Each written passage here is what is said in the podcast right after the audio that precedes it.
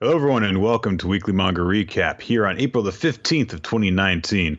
I am Nick. Here is Chris. Manga. Nothing else is going on in the world right now. Nope. Only manga. Manga is the only thing that exists. Forget anything about politics, fires in Notre Dame, Game of Thrones be- debuting the final season. Forget all of that. No, manga is all that exists in this world at this time.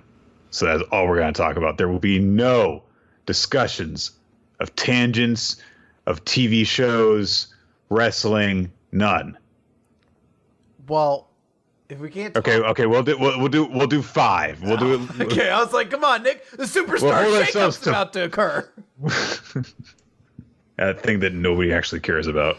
Wrestlers from Raw and SmackDown changing shows. The boundaries never- crossed. That never happens, except with the people that are so important they have to be on both shows anyway. Oh, We never get to see somebody who competes on Raw and SmackDown at the same time, except for like six people in the past recent months. yeah, it's so exciting, and there's like Who a knows cha- where free agent Sami Zayn will end up? there are we have an entire championship whose entire thing is that they can jump between both shows, but superstar shakeup. Ugh. What title's that? the women's tag titles because there are so few Oh, women's God, tag teams right. that they have to have it be on both shows. I keep blocking out that those titles exist for a while. this way they can lose on both shows. Yeah. So, anywho, we have a lot of manga to talk about this week. Mm-hmm. Uh, there are some series that have just uh, encountered big uh, plot events. We've got a new mini plot arc starting in We Never Learn, seemingly. Uh, Seven Deadly Sins seems to be coming to a close, so it's a it's a very uh, event ev- eventive. That's not a word. Inventive It's a is a word. happening time. It's a happening time, Chris. Ooh, I like happening. It's a happening. So, why don't we just uh, go into our first series that we normally discuss? Which one is that? My Hero Academia. Yeah. Yes. Chapter Superhero su- one. The superhero one. There are definitely no other superhero ones. Chapter number 224 Revival Party. So, uh, last time, of course, the villain, uh, the League of Villains had been given in.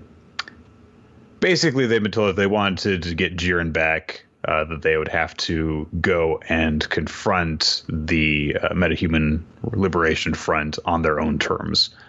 Uh, and so everyone's like, well, what the hell are we going to do?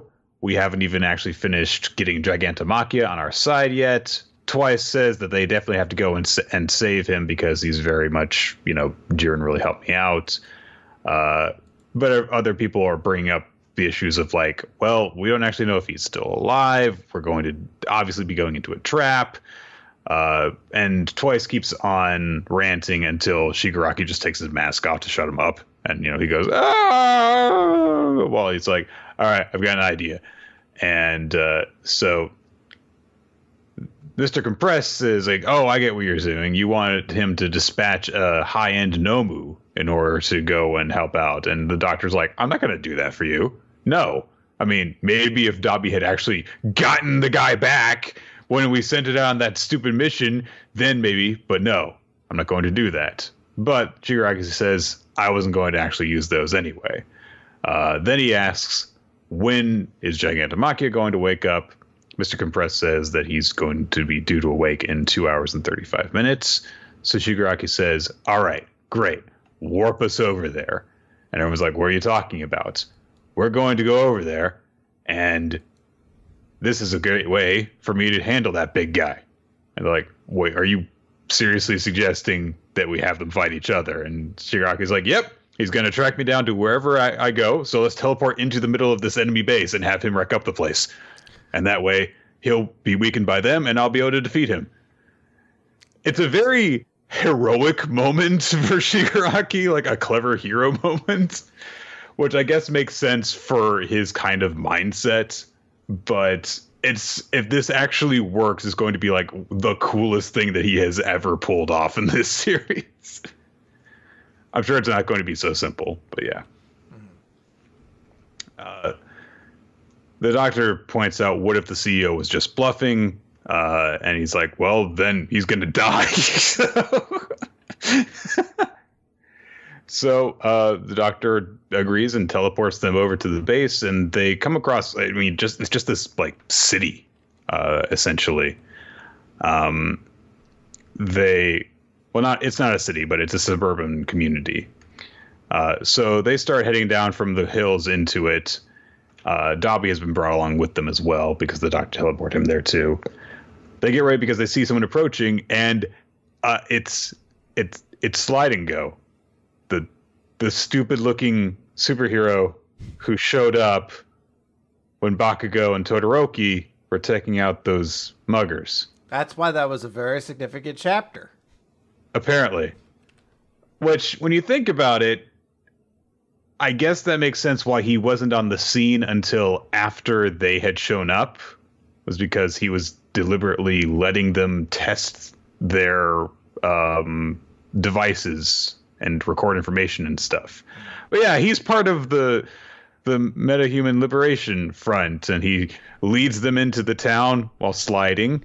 And he makes, you know, the the liberation hand sign, which is really weird. It's like, you know, seeing a goofy superhero do a Nazi salute. It's it's off putting.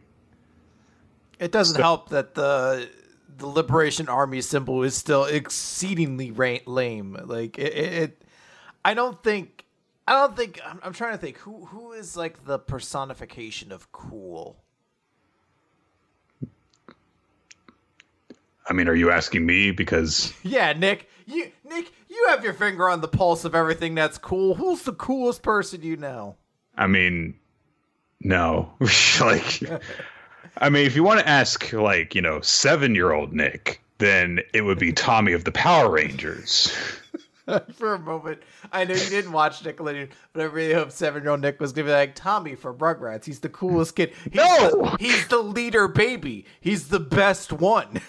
I would punt him. So Jesus, uh, yeah, no, I, I don't know if like Elvis Presley in his prime. I don't know. That's not probably cool. That probably just made me sound old than anything else. But this the idea of like no matter how how cool they are, the person doing this sign just so they could point and have like the L on the forehead thing. It's never gonna look. Cool. Nah. Never, you're never gonna look badass doing it.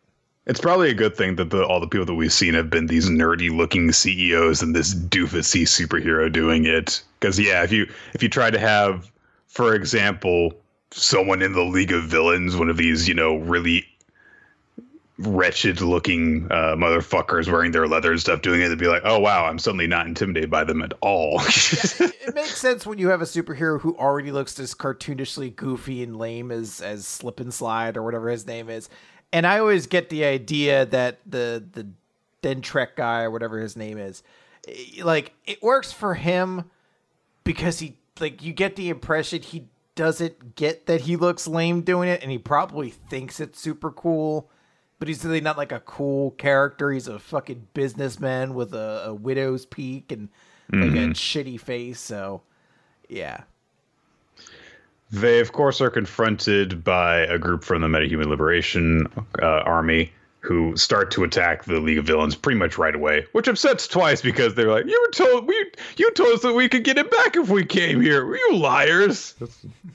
weirdo.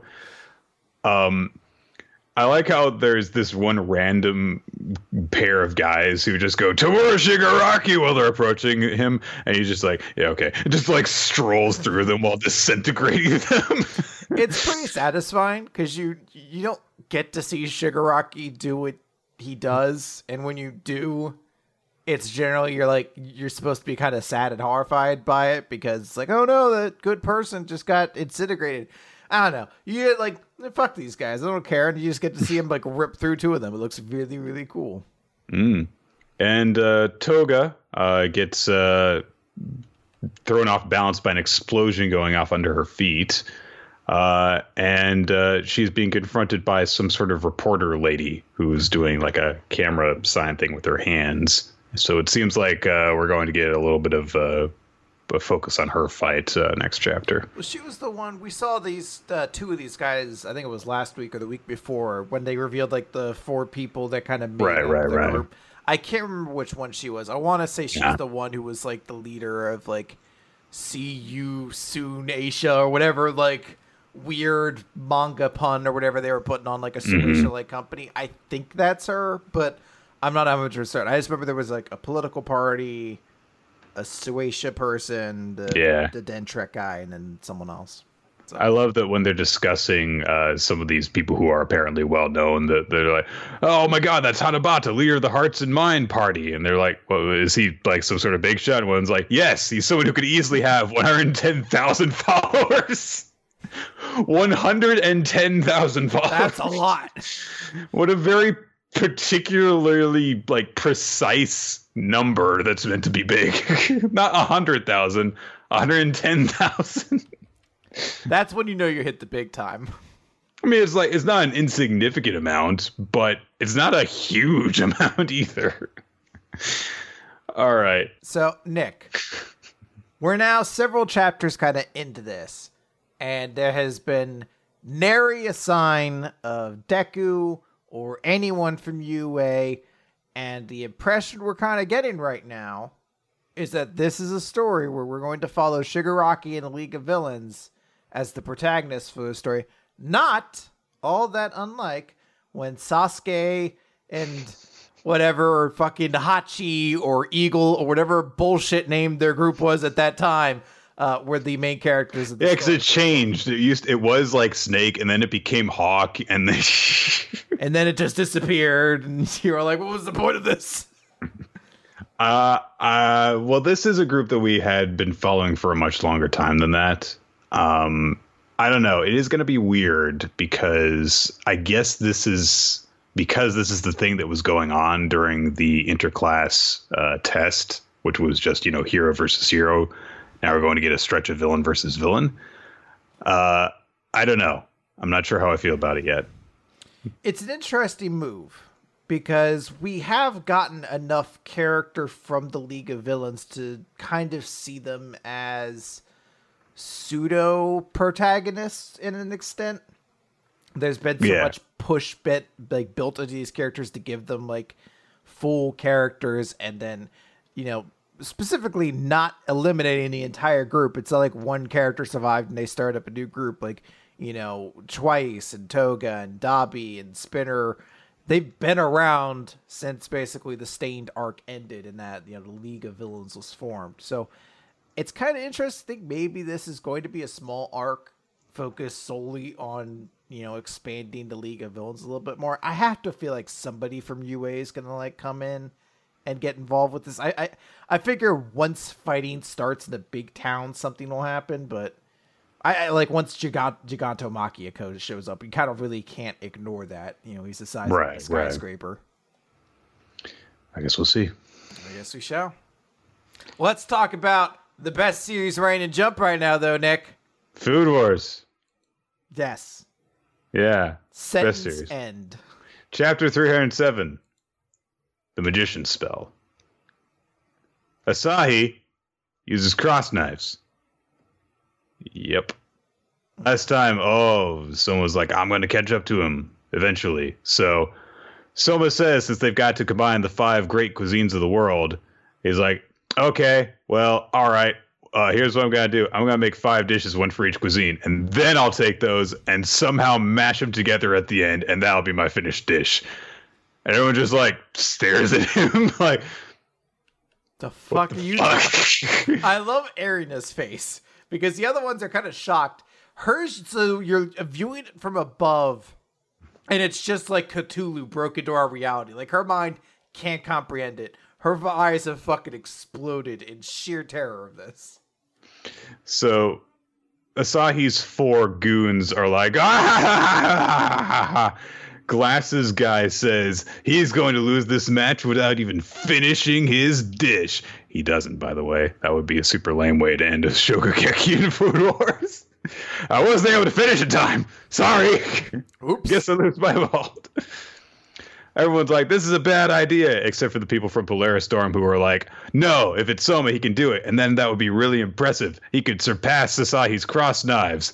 And uh, Senzaemon shows up, and Eren is like, "Oh, grandfather," and Senzaemon says, "I have faith in the power of our training." And there's a whoosh as Soma starts to work, and he cuts up his ingredients, and there's a whoosh, and he throws stuff in a saucepan. They're like, "Oh my God, he's doing so much stuff all at the same time!" Oh, look at him do the French and Italian soup stocks, the Chinese spice blends, and the Turkish cooking, and all this stuff. He's doing all of it at the same time.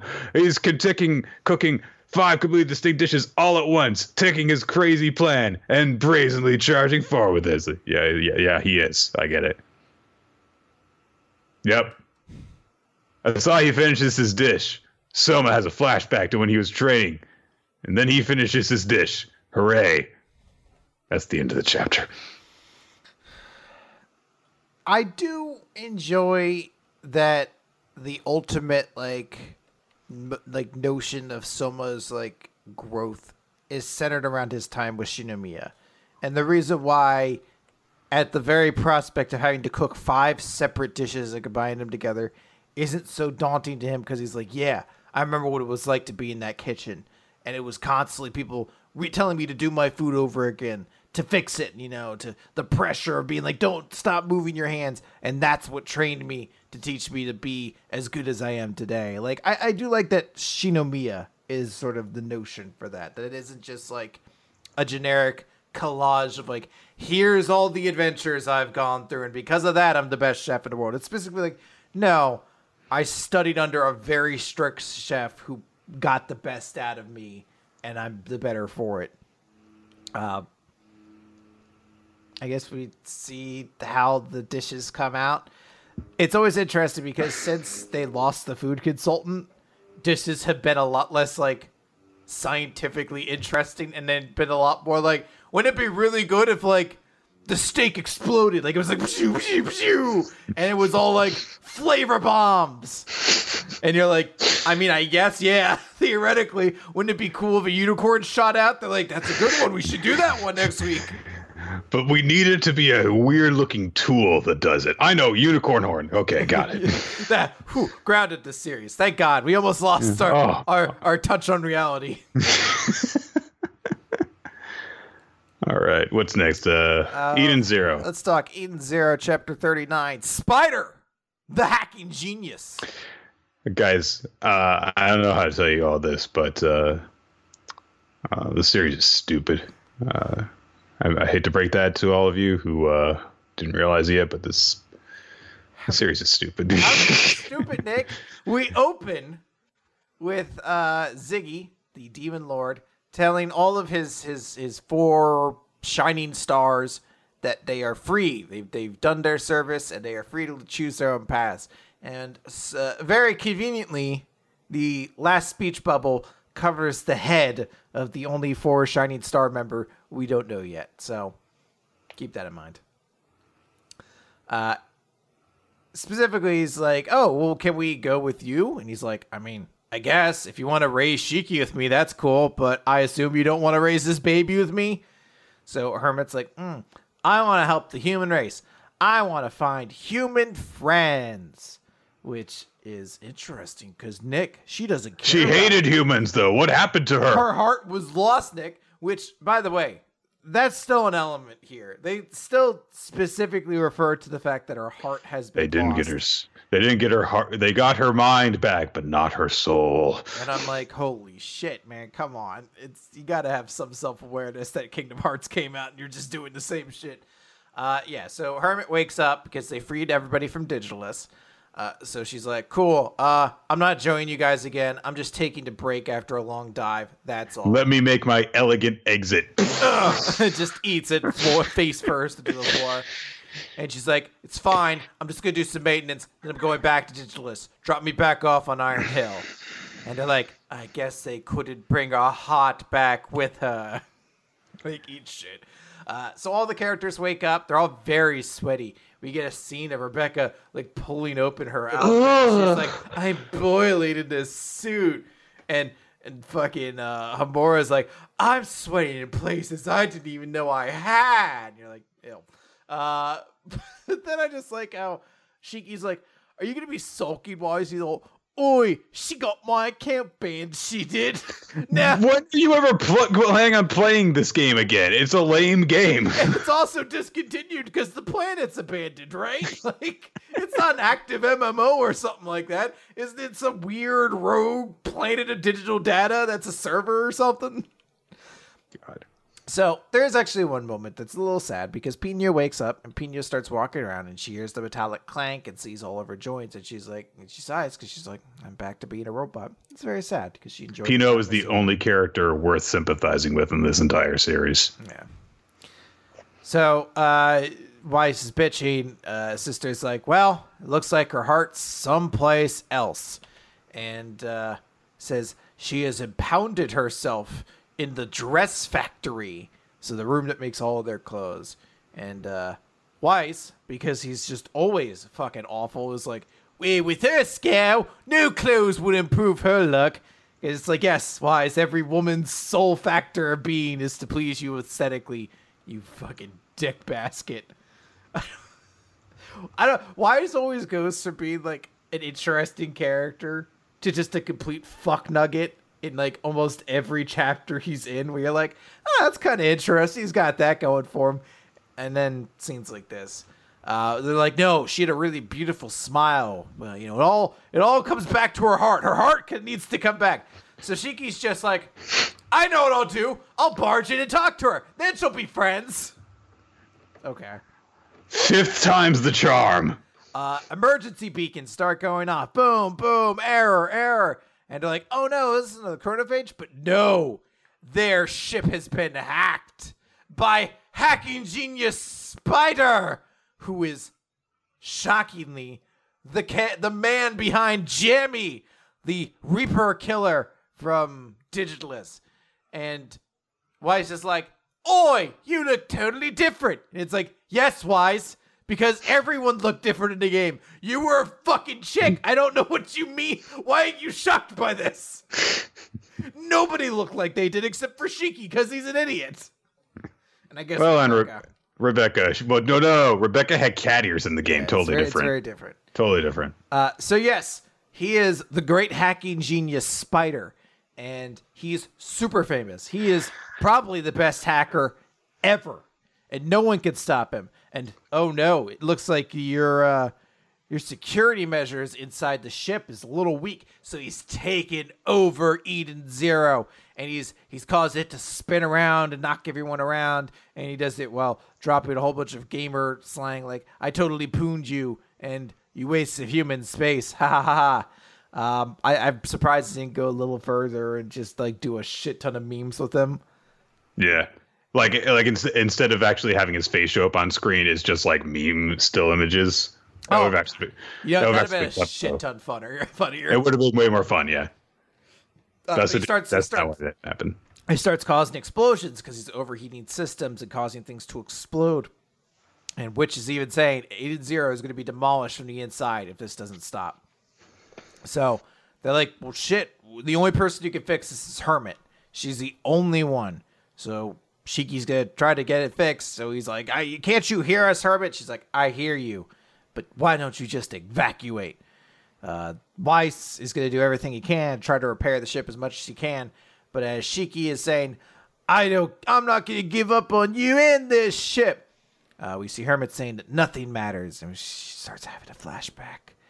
Uh, and someone being like, "Oh, an ether accelerator," and she's like, "Yes, that's a device that'll save a great number of bots. Would you help us create this device? We humans need your powers." And uh, it's a young, very optimistic Hermit smiling while saying, "Yes, I'd be happy to." So we're about to find out why Hermit is so distrusting of humans. Apparently, she caused that robot genocide that uh, has been alluded to so much. So, yay! That's actually a relatively good reason not to trust humans. Well done.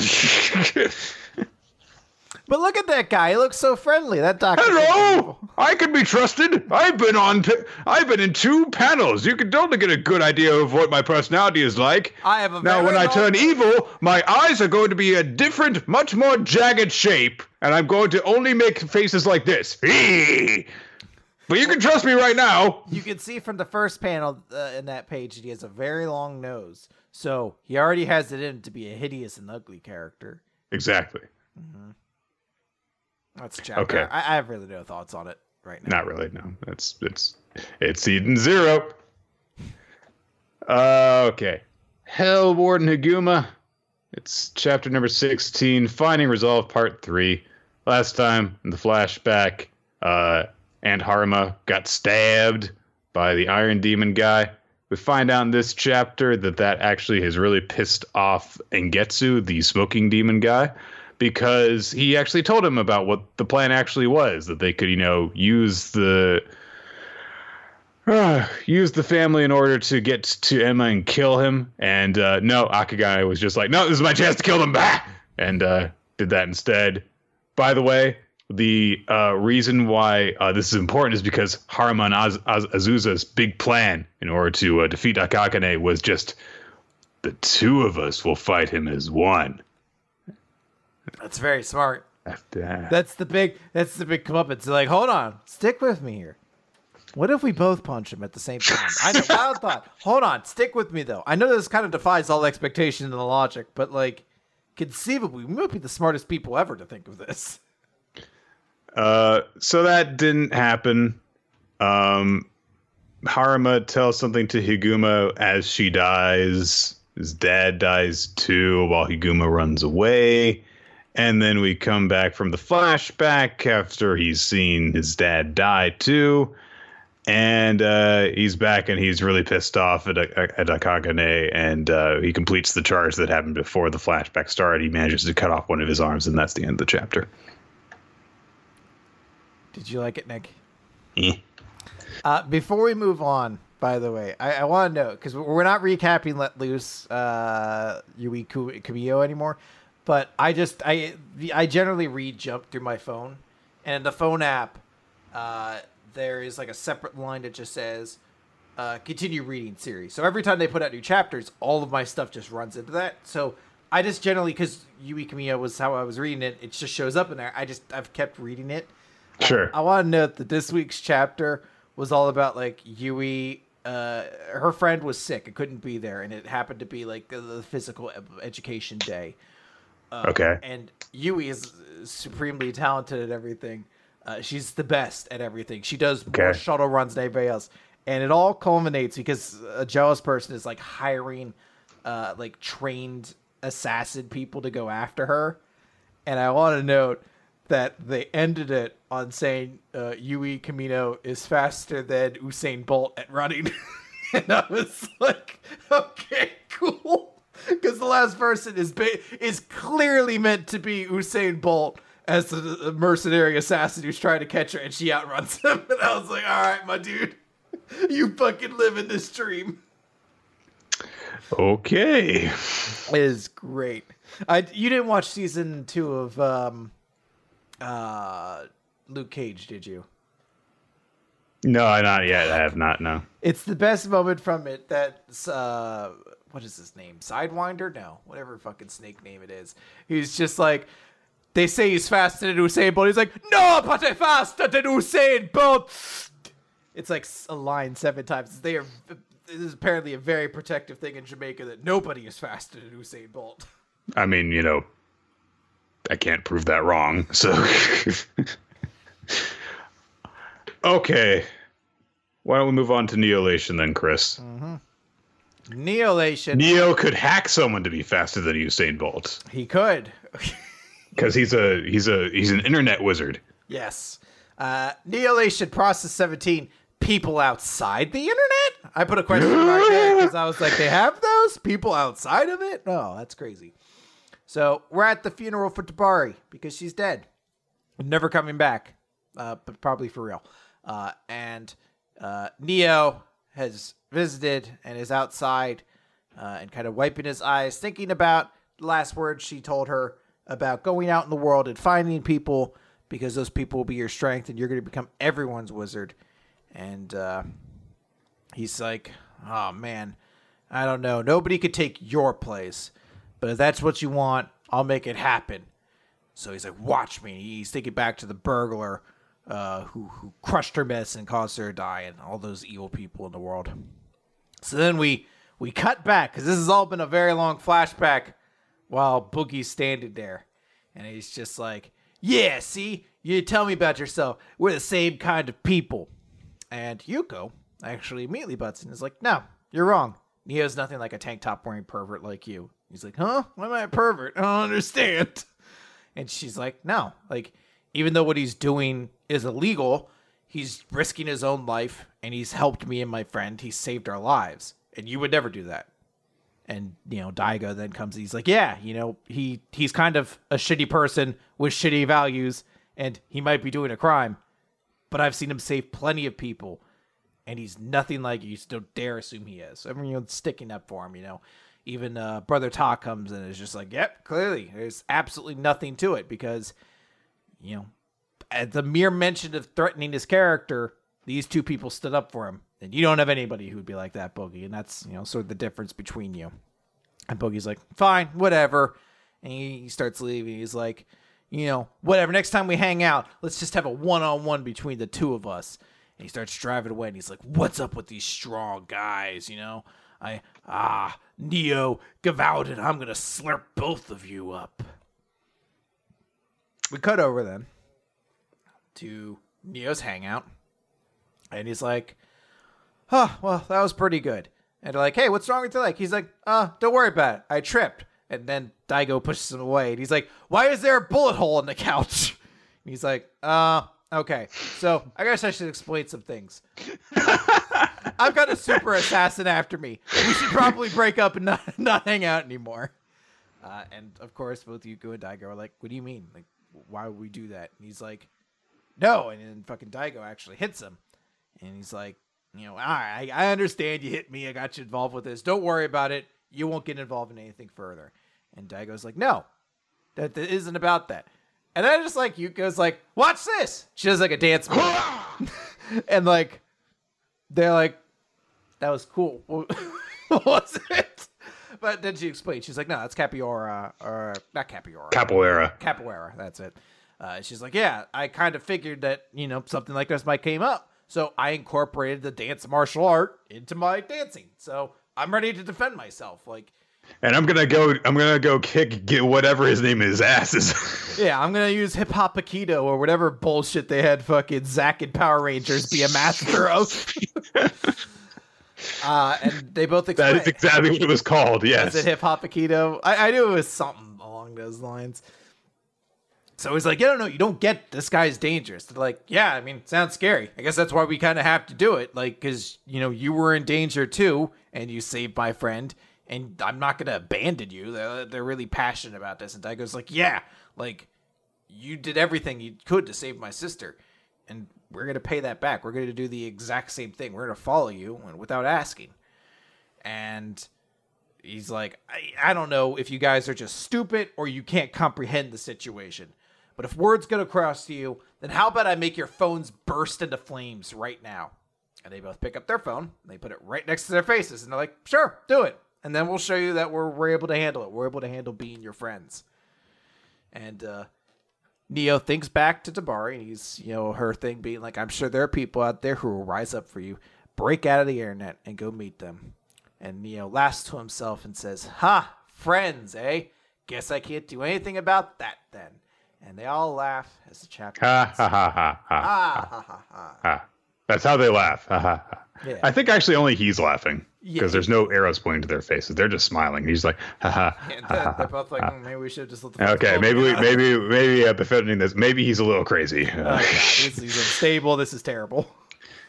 I like this chapter for the most part. I think that the conclusion is a little bit lame. Doesn't really stick it because he just kind of goes, yeah, okay. but I do like the it's I mean it's a very straightforward, you know, standard. I don't care how much danger we're in. We're your friends. We're going to follow you. But I like a lot of the stuff that we see out of Yuko in this chapter, like how, despite the fact that she's always been this big dummy, that she knows what's going on here and she's got a realistic uh, view of the situation. She's like, but she's still determined to follow through on it. And I also like that she's the first one to stand up on Neo's behalf and be like, no, you're a fucking weirdo. And Neo risks his life every day in order to help other people. That's different from you who just does it to get his rocks off. So it, I like this chapter a lot because the, the very notion of like, uh, two characters, like the hero and the villain, being compared to being similar, and like the separation being like, no, because we have friends. It's like a trope as old as like shonen manga is. And a lot of the times it comes off as kind of lame, but I think oftentimes mm-hmm. it comes off as lame because there's no like explanation to it. It's just like friendship is good, and you know it's sort of like right. If this happened in Eden Zero, it would be Shiki going like, "But we're still friends because I said we are." yeah, and I, I, like that there was actually like an explanation that made a lot of sense where they're like, no, the reason he's different is because you don't have anybody standing up for you. Like it, it wasn't a point where they actually like stood behind him and like, no, we're gonna support you. Unprompted, they both interjected and are like, no, here's the reason why you're a shithead. And at the end of it, it made a pretty good point of like, yeah, he's got friends who are actually gonna stick up for him, Boogie. And I like their moment at the end where they're both like, if you want to blow up our phones, that's fine, but we're gonna still stay with you. Like if that's what it takes to show you that we're actually friends, then so yeah. be it. And again, I can't help but think that maybe this series is coming to an end and we're getting these moments. But God, do I wish it wasn't because this is such a good point to like cement this core cast and move on to further adventures with. Mm-hmm. Like, it's a really solid chapter. It's a really good yeah. moment. It's funny that we got to a point with both series where it sort of started to look like they were going to end, and Hell Warden Higuma just kind of like, oh, here, everything now, and it kind of killed like any interest I actually had in the series because, like, well, okay, I mean, that would have been good if you had, you know, I guess had time to do it. But with this one, you know, it follows the pace that it feels like it it originally was intended to have. It just maybe some stuff might have just been moved up, and so a lot of it hits very well. Um, so it really does kind of make me want to see it actually continue. Yeah. Okay. Uh, we're going to move on from there to the last Saiyuki. Chapter 7 Son Goku. Ah, so everything's got to be fine, Chris. You know, Goku's here. He's going to go Super Saiyan and kill all the demons and, you know, this weird looking white haired guy. And that'll be it. Yay. No one in danger anymore. So, uh, Sai continues to mock uh, Koharu and uh, you know blame uh, Ryunosuke's dad for what's going on. Uh, he actually mentions that originally he and Koharu were a single being, and thus he is always capable of feeling everything that she is feeling, no matter where she is, whether it's loneliness, fear, sadness, hatred towards her. But Three months ago, I was able to pinpoint exactly where Koharu was, and I was planning to go and meet her immediately, but I felt it. I felt her world opening up. She still had those doubts and fears and an overwhelming sense of self hate, but there was no loneliness since she came here, all because of you, Ryunosuke. You hated Koharu, yet you always had a little compassion for her as well, and this was a completely new experience for her. I just wanted to feel it a little longer. So I decided to wait until your compassion for her went away. Interesting.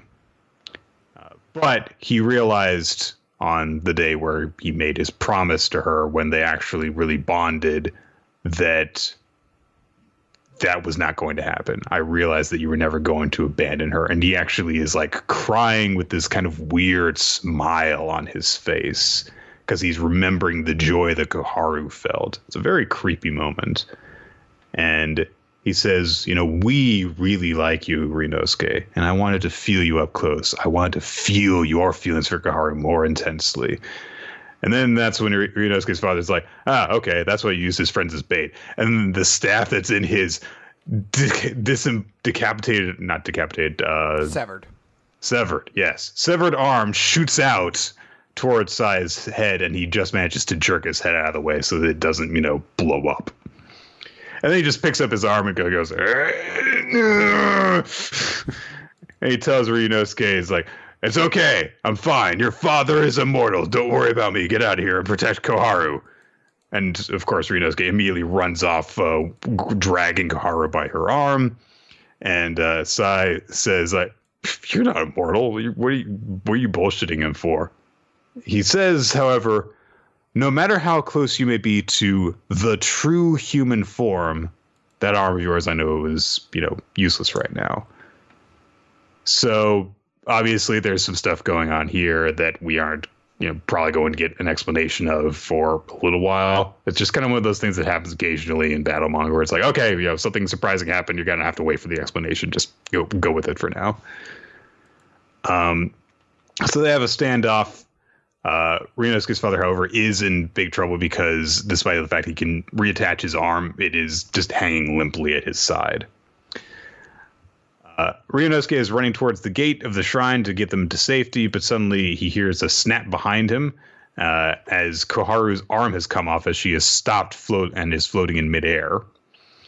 And uh, he's like, "You know, what are you, what are you doing?" And she says, "You go. I'm, I'm not going with you. I'll I'll go with him because you know father's going to be hurt and if i stay with you your friends are just going to be targeted. You know it's just like he said you know i shouldn't be here. I can't make friends. You know i'm i'm just a burden to everyone. And of course Ryunosuke sets up again and he says look if you actually want to go with him then i'm not going to stop you. You know i know that he is your if he is actually your brother like he says then you should go with him if you want to be with that family of yours but I'm your brother too. And I don't know exactly what the right thing to do here is, but I know that I don't want to lose my family. I don't want to lose my father, and I don't want to lose you. And after he assures her that way, he says, I know how sad you are because I, I feel sad when you're crying too. So if you say it, I won't be scared anymore. So tell me what you really want and then she says, "I want to stay with you." And the same connection that she had with Sai seems to spark between her and Ryunosuke.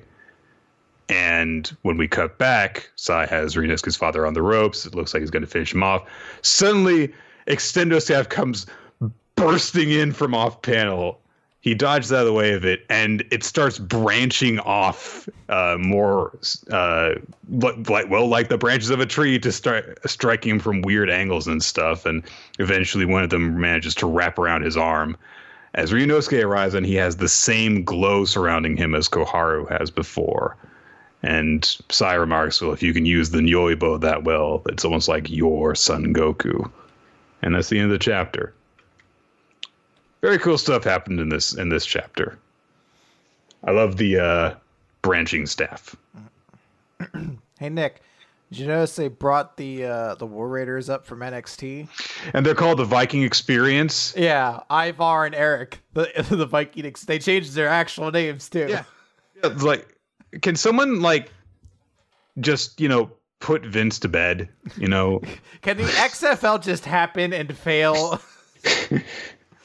so we don't have to deal with it anymore. The Viking experience. Are they gonna like take out fucking guitars like we are the Viking experience? This is about our ancestors, and they just play lame songs. Like, come on. They hand out fucking sausage and meat to the front row. They're like, "This is the Viking experience. You can pet my beard." Oh, sorry. No, this is a fun chapter. I just, I, am very distracted. I know. I, someone was telling me about that, and I'm like, are you fucking kidding me? All right. Let's talk about We Never Learn, Nick. Question 107 Spirits on the Sand draw tomorrow's pizza bet. So, several weeks after that conversation in December, so we're a little bit further beyond this, and uh, Yuiga is hanging out at his cram school and uh, he thinks back to his mom being like, "Yeah, mm-hmm. you can use money we save, whatever most benefit you." And he's like, "Yeah, know, let's continuity, continuity." This. Yeah, she's like, "You should at least." She's like, "What are you gonna do? You gonna upset your mom? You gonna disobey her?" And she's like, No, you got me. So fine, I'll live for myself. Eureka accepts the money basically because he doesn't want to be henpecked by his mother, and I'm like, that's the perfect reason why Eureka would finally like break and and then accept the money. He's like, I don't want to get yelled at. uh, so Eureka is heading up to his class, and he's like, "Oh hey, uh, who's this? Seems like somebody's kind of a little lost." So he walks up and he shows her the way, and it's this very, very beautiful woman who's like, "Thanks for showing me the way. I really appreciate it." And he's like, "Oh wow, you know, she's kind of small. I wonder she must be somebody's little sister." And Yuiga passes by a whole bunch of people who are thanking him for all the help that he's given him. And uh, she's like, yeah, you know, thanks, no worries about it. Uh, but specifically, they call out as Yuiga. So the woman who says it is like, oh my god, are you Nariyuki Yuiga? Eek! It's actually you! I've heard so much about you. Thank you for all the support you've done for Arasumi. And he's like, what do you mean, Arasumi? And he starts like, you're like, oh, you must be like Asumi's little sister. Walks in the classroom. Because she's so tiny and young looking, yeah. Asumi walks straight in. He's like, huh. Ah, I guess it's a surprise. I never knew you had such a cute little sister. Ha ha ha. And she's like, yep, you call me big sis at your school. And I just look on eye because her eyes go dead. And she just starts rubbing her temple. She's like, what the fuck are you doing here, mom? I love that she doesn't immediately just cuts to it. She's like, God damn it, mom, get the fuck out of here. And like Ewing Yuiga's in the middle of like patting her on the head because she's such a good little sister, Asumi. You must be so proud of her. Uh, yeah, so she explains then. She's like, yeah, her and my dad have been separated for a while. She works overseas, so she's not in Japan very often, everything like that. And yeah, she's just kind of a really active personality. Like she's even just like, oh, you know, don't you like older women you wake? And she's like, stop it. He's younger than your daughter. you weird old woman. uh, and she even's like, oh, but I heard you two are serious lovebirds. But it's weird, you know. It doesn't seem like you've been actually very, uh, you know, lovey-dovey with each other. Uh, if that's not correct, I, I better just tell your father. So they hold hands during class under the table because, like, fuck. Cause she actually hangs around in the class with them, just watching, quietly eking to herself about how affectionate they're being with one another. She's like, I'm sorry. Let's just get through class. She knows she's like, huh, it's kind of interesting. You you're really good at holding hands. He's like, what? No, I'm not. Nothing. Has you always been left-handed? Uh, Because he's running with he's, he's forced to write with his left hand there. I'm going to have to. I'm, I'm curious about that. I'm going to have to like go back and look at some previous stuff to see. I'm not 100 percent certain. If not, then that means he's ambidextrous, which you know, good for you, dude. Yeah. Uh, so they go home afterwards to the Kominami clinic and immediately start showing every embarrassing photo of Asumi that they find. Are like, here's where she insisted only on sleeping on clinic beds, and here's where she got punished because she tried to steal a real needle. And here's the last time she wet the bed. And I do like how Yuiga is just like, huh, you were really cute back then. She's like, we don't have to go along with it. What do you mean cute back then? It's a nice little detail to throw in there too. Yeah. And then eventually she pull uh, the mom pulls up a photo that uh It's not. A, it's a or drawing. not a, a drawing rather that Asumi had drawn uh, about her being the doctor of the Kominami clinic and having a bunch of people really happy for her and her mom and dad in the background. It's actually really cute. like, It's a very precious drawing. Yuiga even thinks like, "Oh, what a cute piece! Eh, Like, what a cute picture!" And Asumi like grabs it. She's like, "I should have got rid of this. Quit showing them stuff. Get out of here." Uh, but then uh, her mom teases again and is like, "You know, for a pair of young lovebirds, they don't seem really flirty, do they?" Oh, I know. They'll play the pretzel munch, pretzel stick munchy munchy game. Uh, where it's it's it's you know, it's the lady in the tramp with the stick of pocky. Yeah, the meet you in the middle kind of thing that I used to do with my brother all the time. When one of us would be eating a sandwich, would To the other gay, person, gay chicken it, yeah.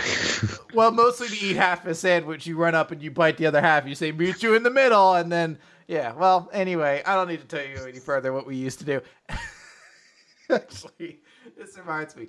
Uh, Strange tales from the Larios family. ah, yeah, I'll explain it later. Um, so yeah, they explain like, hey, you know, that's how the story goes. So we get a couple pages where they're kind of like slowly getting towards it. He's like, don't worry, just, just keep doing. Like eventually, at one point, you know, we'll, we'll figure it out. And they get really close, and then Asumi kind of said, like, whispers, like, should we go for it? Which has got to be really impressive because she's got like half a stick of pocket in her mouth right now. Here, whoa, whoa, whoa, and he's to be like, oh. Uh, and then immediately the, the the remainder of the stick kind of snaps in half, so they're done. And uh, the dad's really disappointed because he really wants to see his daughter get laid and have a baby. I think I don't know. he's desperate for this shit because he's so despondent when it doesn't happen, and the mom has to literally push him out of the room. Uh, and he's just like, "Huh? You know, if we had, if she hadn't stopped right now, did did she actually mean it?" We see even Asumi is a little blushing right now. So interesting. Uh, then the mom comes back in and is just like, by the way, I know everything that's going. I know you two aren't actually Dave, but don't worry, I'll keep your secret for right now. it is kind of funny to see that the uh, the mom is kind of just as much of like Yeah. a playful tease as Asumi is. So Well, it's also a nice change of pace to for to finally have a parental figure in this series who is not completely naive to the ways of the world. Mm-hmm. Like when you think about all of the different parents we've seen so far, Ogata's dad, Asumi's dad, Fumino's dad, Yuiga's mom, all of them get the wrong impression about every woman in Yuiga's life. And for once, there's a yeah, I know that you guys are fake again. It's also nice seeing Asumi on the opposite end of all the teasing. yeah, yeah. Uh, so she, you know, afterwards, she's like, "Hey, sorry for everything about that. I guess I got you roped into a big mess." And he's like, "No, it's cool. I got to see how much the clinic means to you." And uh, Sumi's kind of looking at that drawing she made. She's like, "Yeah, well, ever since as a kid, it was the source of all of my dreams. So just watch. I'm gonna make it as a doctor and keep the the clinic going. Business is gonna be booming." And there's a sweet little moment where they both smile, and then your goes like, "Is, is a booming hospital a good thing? Shut up!" I, like, I do love that. Like, I, I don't know if that's a good thing if your clinic's gain a ton. Liz, you shut up. Cut away a little bit later. Subi's working, and she's a little hungry, so she's going down for a snack, and she hears the door open as her parents are talking. And uh, her mom's like, "Oh, are you sure? Uh, You haven't told Asumi yet, have you?" So she's she's overhearing, and her dad's like, "Yep, I'm reaching a turning point. I'm just I'm running out of stamina, and I think it's time to close the doors for the Kominami clinic." And we see uh, Asumi staring in from the outside as she she learns the news that her dream is probably going to end before she even gets a chance. It's very downer note to end the chapter we never learned on. You're so used to seeing, you know, the jokey bits to kind of break the tension. It's, no, just little Asumi just out in the dark hallway, staring and watching her, you know, dream disappear. It's uh, it's worth noting. Someone uh, earlier in chat posted this that th- they specified that we're now in December and we never learned. And Japan exams are in January, so there's a limited amount of time that this manga is still working on, unless it changes the formula it's working on dramatically when all the characters leave and go their different ways. So we might be at the point where the series has got to start is going to start wrapping up. Right. And this would be a good spot to wrap up the story of Kominami as, you know, the most important thing to her is this clinic. What, you know, what happens with that? And I really like it. It was a super effective chapter for Kominami. Uh, I, I liked seeing her story here. I like how we get like a wide range of her personality from like the like kind of adult, like put upon person who walks into the room and is just like, "What the fuck are you doing here, mom?" like, seeing her super nervous and shy because they're Right. showing family photos of her. To her, you know, her excitement at being like, "Yeah, I'm, you know, I'm gonna do everything I can. This this place is gonna be great. It's everything I always wanted." To then just immediately that heart crushing fucking stomping at the end where she's like, "Oh fuck, everything's ending." For a romantic comedy harem series, We Never Learned does a very good job of making a lot of its characters feel very complete uh, over time. Uh, I I do agree with the sentiment that we're probably closer to the series end than we are to its beginning by this point. I'm not sure if it's going to end soon, uh, especially because you know you could very easily have a sliding time scale for the last part of the school year. But uh, it definitely feels as though things are starting to get resolved. I mean, Yuiga's big character uh, conflict got pretty much resolved in the last chapter. Uh, so it does seem as though now is the time when we're going to go around to some of the other uh, girls and are going to start wrapping things up with them. We kind of already got it to a degree with with Kirisu, or which she had kind of already like set herself out on a certain path, but she kind of got a bit of that reassurance uh, in her story arc with her sister and the ice skating thing. So it seems as though some stuff is starting to wind down for a lot of their the individual character arcs. Uh, so yeah, I, am uh, we're looking forward to seeing uh, where this goes for Sumi because uh, she's one of the best characters in the series. So yeah, I I, I think uh, it's worth specifying too that even if the series is ending, I think we still have a very long time with it left because mm-hmm. there's still a lot to deal with with a lot of the girls. Like just even considering what happens with you know Uruka you're like, mm-hmm. well, that shit's gonna take fucking like a month and a half. I feel like because there's a lot of stuff to get, still get through. Fumino still hasn't even fully confronted the fact that she has feelings for Yuiga that she's been kind of holding back on.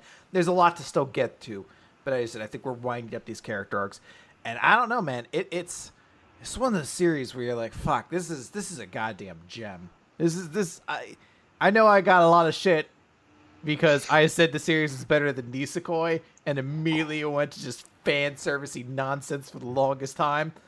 But I'm going to go a step further. Oh no. We never learn is oh, the oh, no. gold standard for harem comedies. I mean, that's not a great standard, but it's the gold, it is the best one that's ever happened. The best one. How many have you read, Chris? like 12, Nick. I think I know what I'm talking about. There's only 13 or 14, right? I'm only missing a couple. To Love Ru right. That's the only one I'm missing.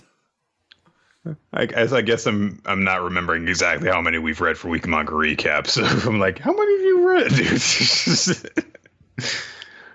All right. We're going to move on now to Dr. Stone. It's chapter Z equals 101 Treasure Chest. Yar.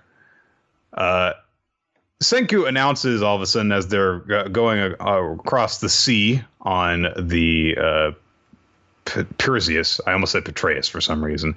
Perseus. Uh, that uh, now they're going to revive the entire human population. Everyone's like, "What? What are you talking about?"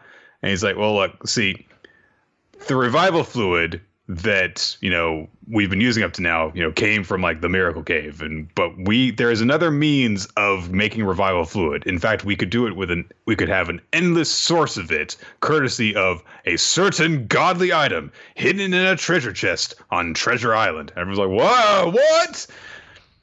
We get a flashback to back when uh, Byakuya, uh pardon me uh, was with the you know the rest of the soyuz survivors and uh, he used the you know he's got like the wedding ring that uh, was uh, used between the you know I forget if they're dead or not. I think they might be by this point. The couple that got married, and he puts that away and he says all right we're going to put this uh, along with uh, other precious rocks and minerals and they will sleep for now hidden within our treasure chest to put them in the hands of some future scientist the location of those treasures was woven into the 100 tales and then we pick up a different flashback where senku's talking with ruri and he's like all right I need the knowledge you to tell me about the knowledge that was passed down, the 100 tales. I need to hear all of them. And there's of course a moment because you know he's going to meet with her privately, and they're going to you know talk all night about the Hundred Tales, and uh, Kaharu's you know saying it's like, yeah, he's you know just gonna stay with my sister tonight, and you know Ginro's like, no, that's not fair. No, I wanted to fuck her first. they're like, stop being such a weird, creepy, weirdo person. No! My plan to look like a brave person so that I could sleep with two different women at once failed! Stop it. Why are you screaming this? so there's a kind of like weirdly intimate beginning to it because Ruri's like, I hope you're ready. And there's like a close up on her lips, and she says, We shall start with the first of the hundred tales. And there's actually a really funny moment because, you know, like, night passes, the sun rises, and Gen's like, okay, let's go see how the marathon storytelling session is doing. I'm sure that they're wrapping up soon. He's like, oh, okay. Oh, story about poisonous fish life, I hear. All right, let's go see now what they're doing. And then he's like, all right, the next of the hundred tales, the eighth. and Senku's like on the ground. Like, ah, please pause. Need a snack. But he, he does, you know, after a bit where he gets to take a break, he's like, I do actually get, you know, like, yeah, must you know, I wonder if, like, you know, having to learn all these tales and talk all uh, this much is the reason why you got pneumonia. uh, but he says like, okay, I, the important thing that I need to know about uh, what I probably should have opened with was I need stories about rocks and minerals. Like, I mean, look, you know, some of the vill- a lot of the villagers are named after stones, right? So there's got to be plenty of information about them in the Hundred Tales. So, um, uh, Murray goes with, uh, you know, like, okay, well, there's, you know, amber, kohaku. There's a that's a transparent jewel that glistens like the sun uh, gold, which is like sand that also gleams like the sun, known to slumber within the treasure chest, diamond uh, uh, within this chest, blah, blah, blah. And then eventually, Senku says, okay, well, what about platinum? And uh, he says, in the present, platinum is a metal that's you know even more rare than gold. We would only need a tiny piece of it, and that would be the catalyst for making more nitric acid than we would ever need and then machine capable of producing unlimited re- revival fluid could be ours, just a tiny piece of it. So that's why they need to seek out the treasure chest in order to do this. So, uh, you know, immediately turns to Chrome and is like, "Is there anything like that in your collection?" He's like, "No, no, no, no, no. I mean, it would have been really cool if I did, but no, that's way too rare. I've never been able to find it before." Um, he also um, points. They also go over um, something very important about the population that they've been working with. Uh, he says, you know, even a tiny amount of, you know, making this platinum would have taken a really, really long time. And uh, so Kohaku says, well, why didn't we just make a really tiny amount of it anyway, even if it did take a while? And Gen says, well, we have to consider Dunbar's number the largest number of people that the human brain can typically maintain stable relationships with is 150. That effectively places an upper limit on the size of a community and is a concept used when putting together military units and squads. So, what do you think the current population of the Kingdom of Science is? And everyone's like, okay, well, the Tsukasa Empire had about 100 people. There's 40 people in Ishigami Village, and then you add a few people. Oh, we're at 150 people, basically. So, as Gen and Gen says, like I already told Senku this, but if we were to just increase our numbers further, it would lead to you know splintering of factions and such.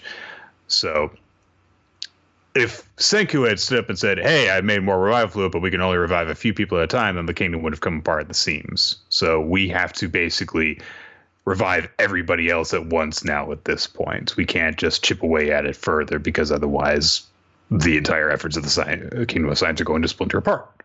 So that's why this is so important now. So they basically now know that a bit of platinum is inside of the treasure chest, the Soyuz space capsule on Treasure Island. And that's why they're setting off there. They're like, okay, if we can find this, then we're good. Okay, where do we go in order to find that Soyuz capsule? They're Like, uh, we have to go and check, you know, for this particular island. You know, maybe we'll, we'll set off there.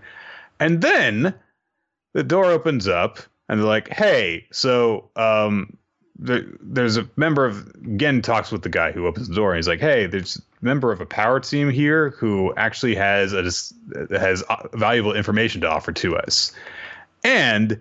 It's the bald guy with the scar on his head who had question marks under his name in that big two page spread of all the different members of Ishigami Village way back when we first encountered it. Well done. Like held this one on their fucking back pocket for a while. so that was something like what, you know, 70, 75 chapters ago? Oof. Something like that, yeah. Yeah. So so Senku's like, "Oh, it's I don't know your name. And Cock is like, it's okay, but he doesn't have a name. it's not that you forgot it. He just doesn't have one. Like even Ryusei is like, I wondered why I wrote no name on my checklist and shouted it out. I was I thought that was interesting. I shouted out no name and a guy came on board. Uh, the no name guy says, Well, I'm not actually originally from Ishigami Village. I washed up on the beach when I was a baby, and a couple took me in and raised me as their own child. My true name would have been too conspicuous in Ishigami Village, so I've lived without a name all these years because my parents are awful and didn't give me a new name. hey, well, we can't use his actual name because it would raise suspicion let's just give him nothing. No one will question that. no one will be like, "Hey, what's oh your gosh? What a wonderful, precious baby! I can't believe you managed to have one after all these years. What's his name?" Uh. Nothing. the, now they won't ask any further questions. His name is nothing. No, no, no. He just he, he has nothing for a name. It's weird. We didn't see you pregnant. Mm, yep, I absolutely was. Well, that's great. What's the baby's name? Nothing. And no no so you- further no further questions as they slap the microphone away from them. Say, yes, I was never pregnant with this baby that I haven't named.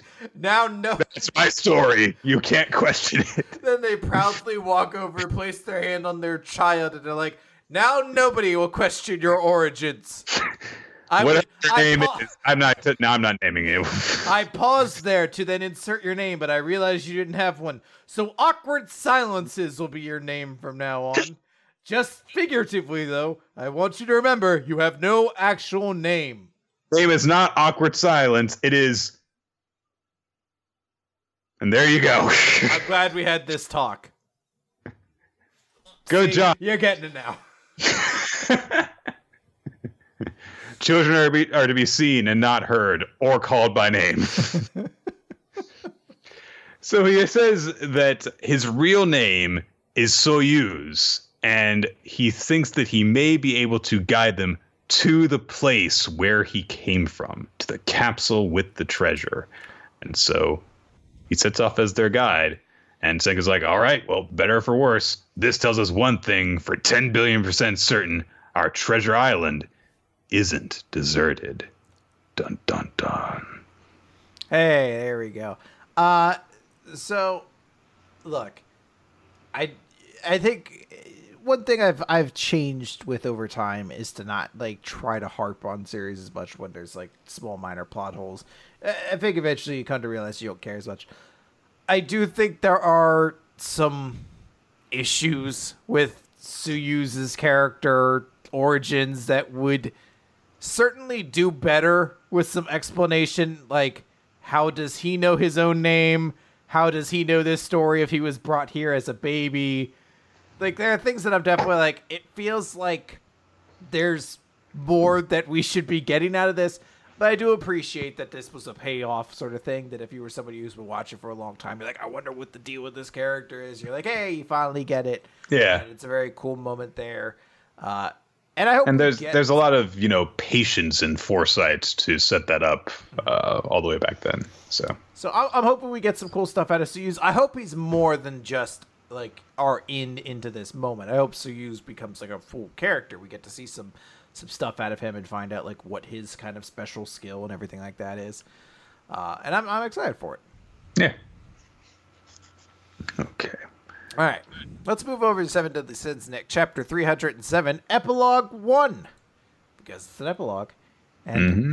we get a lot of, like, touching upon characters. Guys, we're probably like the last chapter to, uh, I don't know how long this epilogue's going to go, but we're certainly in the last rung of this series. So I, I, I don't want to go over everything that happens, mostly because I don't remember every character's name who's involved in these scenes. But we get, like, kind of a collage to a bunch of different places. We see the king of Liones, I believe is the city they're from, you know, kind of being like, oh, cool. You know, I'm glad that the Holy War's come to an end, but we lost some people, and that's very unfortunate. And Slater's like, don't worry, we of the Wars of Dawn, we're going to help rebuild the kingdom. It's going to be our same thing. He's like, cool, but I want you two to, to stay by my side tonight. And uh, I don't know who the other person who's with him is, but they're like, ah, I kind of got to get going. Slater just fucking slams him in the head and it's like, no, we're cool. We'll stay here tonight. uh, yeah, as people are saying, yeah, I'm sure we'll get some stuff with Arthur at some point. That that's like almost a given. Here's a whole scene with Gilthunder and Margaret, uh, and I do like how they're like Gil, Margaret, and they're like they're kind of like patting each other, and Howlitzer's just like save the heavy petting for later. We're here. like wait till you're alone. Uh, Hendrickson and Dreyfus have their scene together, and you know Dreyfus apologizes for everything that's kind of happened and uh, you know Dreyfus eventually is just like, look, you know, my wife's dead, my older brother's dead, and Dead, dead, dead, dead, dead. You know, my son, he's he's grown up. He's probably gonna be having a son of his family anytime. You know, nobody's really here with me, so I guess you're gonna be the person I'm gonna hang out with now, and you're gonna have to be the person that I. The only person in my life I have left to complain to, and, like, and it's like Henderson is like, "This job sucks." He's like, "Let's get a beer," complaining buddy. we have scenes with like Jericho and uh, Gila and all the Jericho's wearing a dress, Chris. very important. Uh, and all the fairies show up and all sorts of stuff. Let's move to the real hardest. Let's move to the moment Nick wants us to talk about, which is Hawk eating garbage while crying. uh, and, More Hawk. and Ban and Meliodas show up. They're like, "Why are you crying?" And he's like, "Well, I just realized how worthless I was during the war." And Meliodas's like, "That's something new." like, I Ban just chops him in the head. and he's like, "No, what I realize is that I'm going to be a weakling until the day I die. I'm never going to be strong. I, I don't deserve to be associated with people like you." And Ban's just like, "Did you eat something weird? Gets hit in the head again." Uh, but then Ban's like, "Look, I respect you because yeah, you are weak, but you always risk your life to save people." You know, that's not something that anybody can do. And like, yeah, you might be a coward, but a weak person who is going to, you know, still put themselves in danger to face a strong opponent is the bravest person of all. And Hawk starts crying and he leaps towards them and they both move out of the way. And they're like, why? He's like, because you're covered in snot and dirt and trash. Like, don't, don't get angry at us. We're not gonna hug you. and he's like, hey, you know, Ban's like, hey, you know what? Why don't we'll do something to help you out? So they start singing. They and they sing the song of Wild, the the brother of Hawk, who they met in Purgatory, and uh, you see Hawk and be he's like, "What kind of lame song's that? How would you come up with that in Purgatory? And, and why can't I stop crying?" And he's just sobbing tears down. And uh, I feel like for Nick, this is a very cathartic moment because uh, Hawk. I don't know. I didn't actually like it very much. Oh, Hawk got his peanuts. Uh, Nick, biggest Hawk fan on the on the planet, was just like, ah, I didn't really like Hawk's big emotional finale. Eh. I want that to be your whole review. Like, Nick, what'd you think of the moment? Eh. Uh, then we cut over to the boar's hat. We go inside, and every fucking buddy is in there. Everybody's partying. And I do like how we actually see Dreyfus and Hendrickson in there, and it does look like Dreyfus is complaining about some bullshit to him, and Hendrickson's like, "Whatever, I'm drunk." what I like about it is that it's supposed to be this big thing of like, hey, everyone's here celebrating, and I'm just like, who the fuck are half these people? Uh, there's kind of a sad scene that's treated as a joke, as Mael is lamenting the death of his two brothers. and they're like, it's okay, Mael, have another drink. Yeah, and they're just like, huh, who thought he was a weepy drunk? I was like, to be fair, He's lost all of his all of his friends. Like all of them are gone. all three of the uh, three of the four angels are dead, and he's just crying about them. Uh, then they're like, hey, we see all the different characters are helping. There's kind of a whole bunch of comments about like, oh, hey, look, uh, King looks so regal, and oh, Escanor is helping. And specifically, uh, Elizabeth's like, Meliodas Ban, hey, we're we're we're handling this. Don't worry about it. Uh, oh, it's also worth noting that Mael killed them while like consumed by the commandments, so he has a tremendous amount of guilt towards it too. Man, that scene gets darker every time I think about it. uh, Elizabeth's like, "Hey, we'll handle it. You guys hang out there." And they're like, "Ah, all right." So they hang out. They, they go on the balcony, and they're like, "Yeah, it's nice, you know, seeing a starry night after a thousand years." And uh, Ban's even like, "Yeah, at this rate, the booze is gonna go dry." And he's like, "Yep, we're gonna have to go out on a booze run soon." Ban just says, "And when will that be?" And Meliodas says, "I knew you'd figure it out." Ban just notes, "You can't stay here much longer, can you?" So when is it that you'll be leaving us? so it seems like Meliodas is going to uh, die because his eternal life is, uh, you know, gone now. So yeah, Um, okay. I guess the series is probably going to end now. Probably. They're like, no, we haven't even covered the decade. Seven holy virtues! Give it to me! we haven't covered all the mysteries of the rosary. There's five different ones and three sections each. I don't even know what that is. It's such a nonsense bullshit. Just shit you do while you Okay. pray the rosary. Okay. I had to memorize them. I got graded on knowing these things at a point in time. I just want to note that's where my anger comes from. I'm not angry about Catholicism or organized religion. I'm just angry that I went to a school that I had to memorize these things that have zero relevance in the rest of my, life going forward. No one knows what the mysteries of the rosary are, and they it doesn't fucking matter. Harumph. Okay, then. Let's move on to The Promised Neverland, chapter 131, The Entrance. Uh, this probably going to be a relatively short recap because, like, the first half of it is almost entirely visual. Oh, ooh, look at this. This looks cool. Yeah, look at that. Look at that. Nothing really happened. We're here at this doorway. Yeah. Um, and Ray and Emma do the ritual so that they can go to the entrance to meet with. Uh, it's the exact same pronunciation every time, Chris. Don't you judge me. I like it. um, for some, they note that like even the first time that they came here to take a look at this doorway that they're now in front of, that for some reason, despite the fact that they don't recognize the language, they can actually read it. So it's an interesting little detail that they just can somehow understand it. So uh, basically, they say it says on the doorway that after you go through the entrance, you cannot return. If you wish to, op- if you wish to return, open this door from the other side to go back. Uh, and so they're going to go meet with the figure that Emma saw in the vision, uh, but going properly through the entrance. And uh, she also is she's and you know she's like, okay, so we know also that it's not going to be an easy journey, but they're both just like, let's do this, and then they head through. Flash of light comes through the other side, and then we cut away to a meeting in the demon's imperial capital where uh, various nobles from the region houses. Uh, there's a total of five of uh, five of them gathered there, and they're just kind of bickering uh, because one of them is you know just slouching on the floor. His name is Daza, and they tell him to stand the fuck up.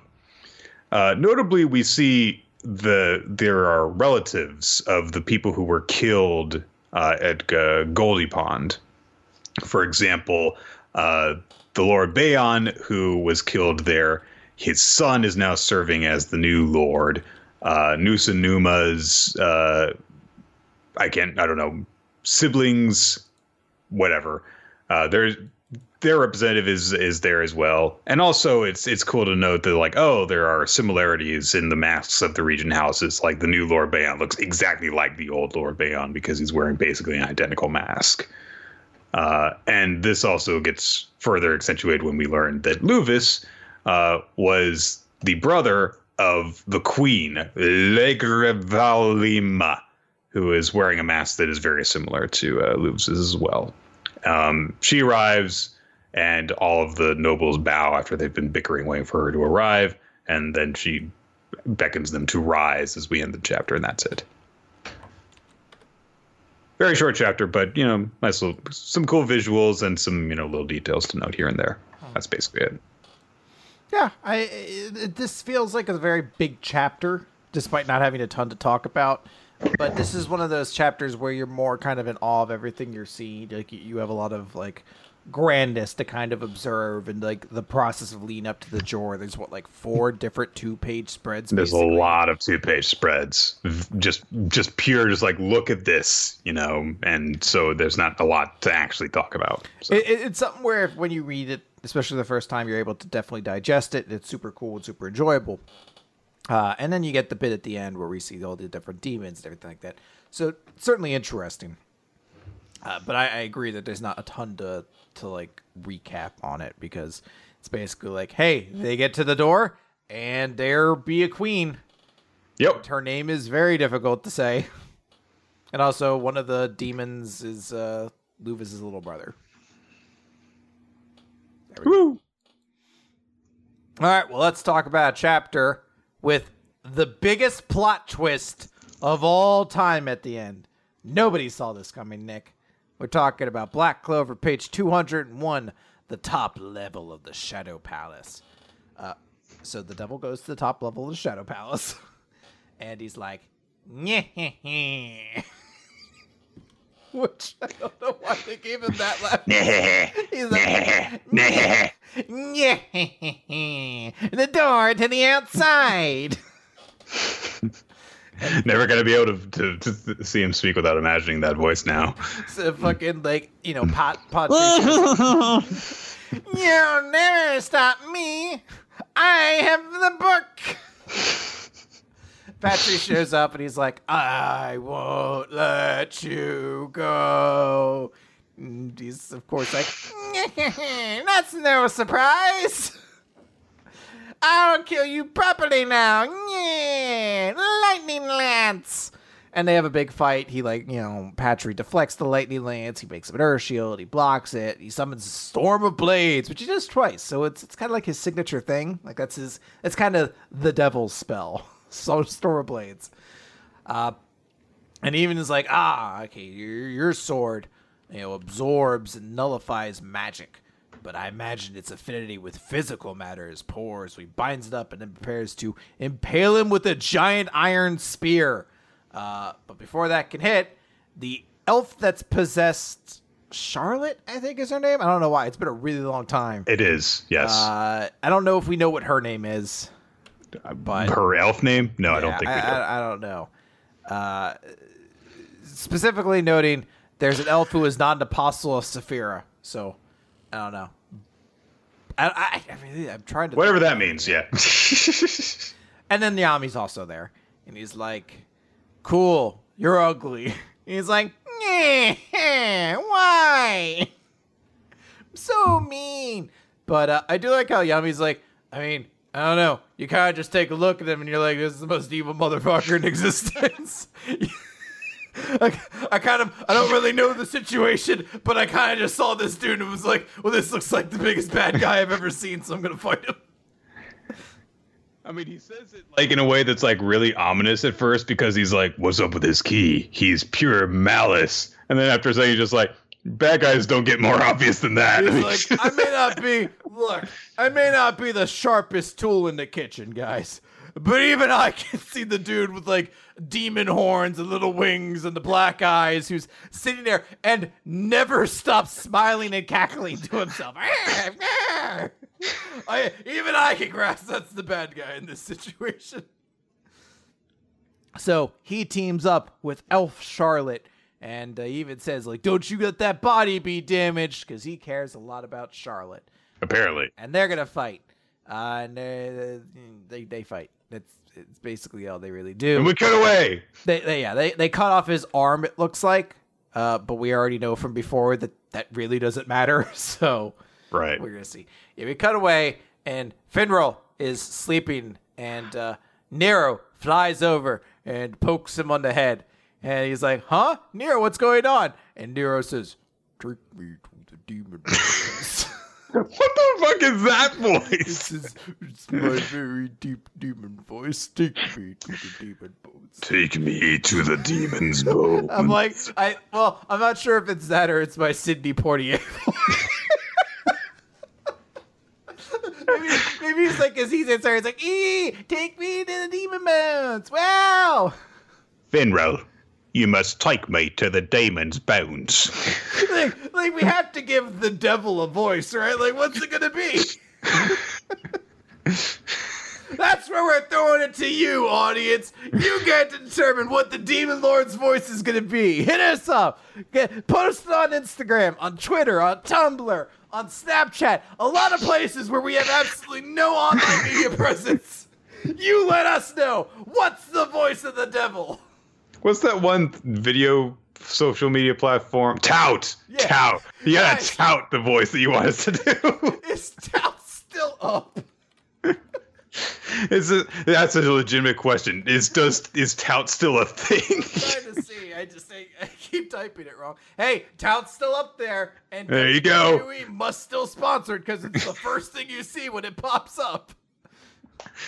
All right. Uh, Okay. Let's move on to One Piece. One Piece. There's a One Piece on top of the One Piece logo, so you know how to say One Piece. it's a little odd looking. Chapter 990, 939.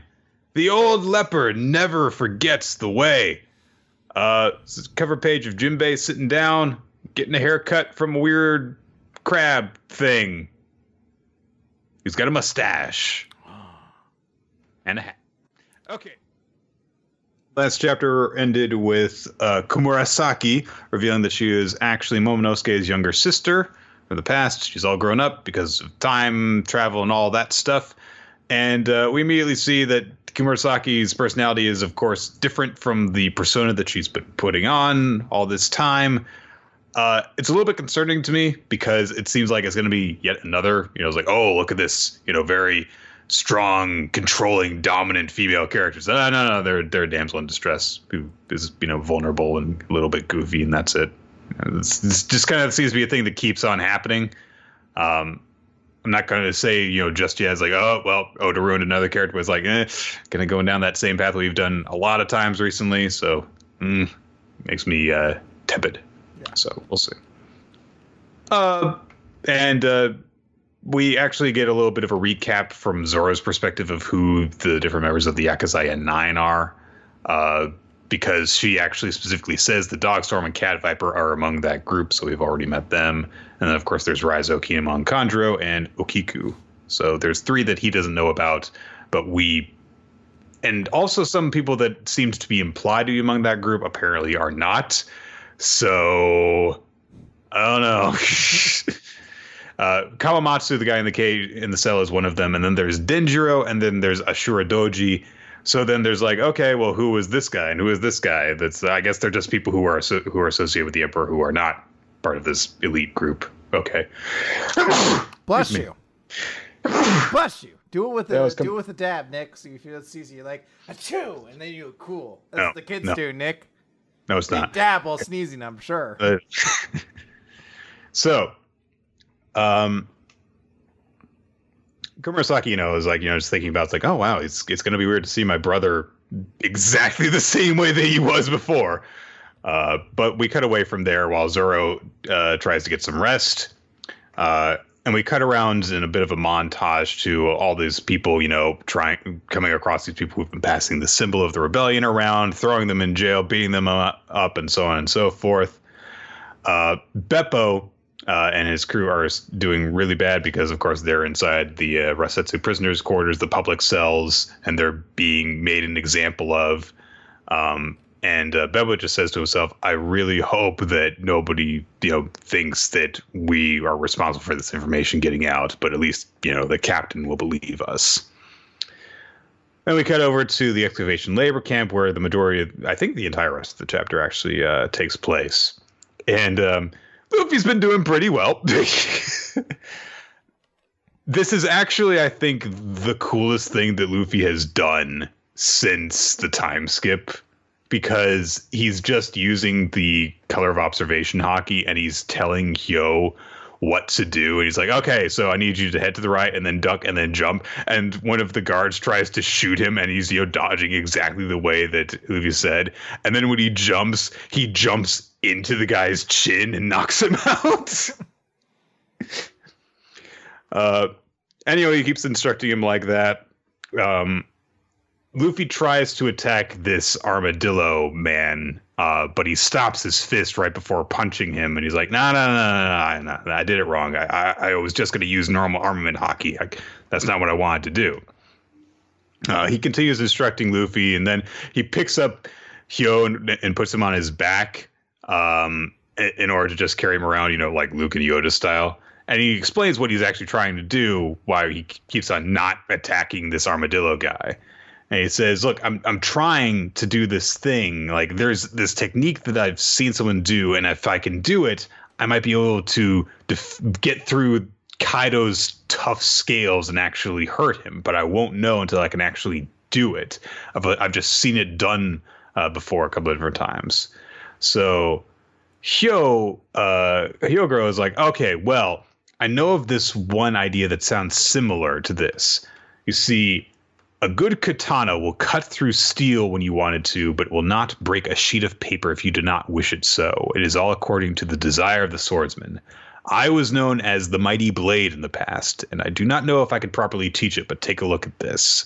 And so Hyo- Hyogoro gets off of Luffy's back and heads towards this Alpaca Man guy, and he's like, "Okay, you know, give me directions so that I can get close to him." Luffy does so. He dodges out of the way, and then he hits him with this palm strike uh, that just be- knocks him on his ass, basically. And uh, he says, "Is that what you were hoping to do? Maybe I can help you if it is the case." And Luffy's like, "That's it. So teach me how to do it." Cool, t- cool little chapter. Uh, I like the. I really like the uh, second half with this fight scene with uh, Luffy and Hyogoro working together. Interesting uh, fun fact, Nick. I didn't read One Piece this week, apparently. Really? As we, as we started, I was like, what happened in One Piece this week? And I was like, mm, Oh, I don't know. I didn't read any of this for some reason. it must not have shown up in my queue or whatever, so I just forgot to read it. Shit happens, and uh, yeah, you wouldn't really take notice because One Piece is always going on break anyway. So I was just like, all right. So, uh, hey, that was a pretty cool chapter. I like that end. I like, I like this idea. Hey, you know what? Not every fucking character you meet has to be part of this nine man group, but I like the idea that Luffy's formed this bond with this old guy, and he's like, hey, uh, I'm basically going to be uh, your power up this arc. I'm going to show you what you need to do here, and I think it's pretty cool. Yeah, and it's a different way for Luffy to get this power up than just you know he just does it in a fight. I like seeing him actually get this uh, advice and instruction and practicing doing it. Yeah, I, I like it a lot. It's very cool. All right. Well, that is going to do it then for Weekly Manga Recap, guys. So we want to thank you all for joining us as we name our favorites for this week, favorite series, and MVP. Huh. All right. Uh, you know what? Screw it. I'm gonna give my favorite series to We Never Learn. I thought this was a really fun chapter, and uh, with that, I'm also giving my character of the week to Asumi because I really like the uh, the different sides of her we got to see in this chapter, and all kind of showed off a really cool side of her we've seen before. All right. Yeah, I, I went for uh, Yuko in this in this week. Okay. Uh, yeah. What's your chapter? Uh, chapter for this. Uh, I should have done that the other way around, shouldn't I? My chapter this week is uh, the last Sayuki. Okay. Uh, I really like the action and also just you know the you know bond that forms between uh, Koharu and Ryunosuke in it. Uh, and our audience picked One Piece as their favorite chapter this week, and Ryunosuke from Last Sayuki as their character of the week. So cool stuff. Totally understandable. Yeah, there were quite a few good chapters this week. Uh, I think that once you just discount Eden Zero as like eh, everything is was, was okay to good. So Yeah. You're not wrong. All right. Thank you everyone for joining us. Uh, we record the weekly manga recap each Monday, currently at around 7:30 to 8 p.m. Eastern time. Uh, if- sometimes we need to change things up. Uh, you can follow us on Twitter to keep up to date at WMR Podcast, at Realty, at Nick F Time. Uh, especially if you need to figure out which streaming platform the show is available on and which it isn't. Apparently, we're having technical difficulties and could only broadcast from Twitch today. Um, but sometimes we also go on Smashcast, and there's like what a third one that uh, you were talking about. I think Uh, it's, it- it's, it's just the two right now. just the two. Okay. All right. Uh, if you would like to send us feedback about the show, uh, you can do that via email to weeklymangarecap at yahoo.com. You can also use that to ask us questions for a future Q&A episode. Uh, and if you would like to make a suggestion for a manga for us to read, we're currently working on uh, Climber, I think is what it's called. The climber, yep. And uh, if you want to make a suggestion, Ninja X3i has set up a whole Google Doc where we use that to keep track of that stuff as well as the you know most popular uh, the audience picks for uh, MVP and uh, for series of the week. Uh, you can get access to that if you go on our Discord channel. And there's a whole lot of other stuff available on there, all sorts of different chat rooms for different subjects, and uh, great, fam- a lot of cool people that you can talk with as well. Yep. So right. thanks go out to our Patreon supporters. You support allows us, to create all sorts of bonus content for you guys to enjoy. Steve Man, our stock artist, Infamous Planet as well. Thank you, everyone. Yep. And guys, that's been us, Gnarl and Chun, and we are the manga podcast. The manga experience. We'll catch you next time, everybody. Goodbye. Hello, everybody.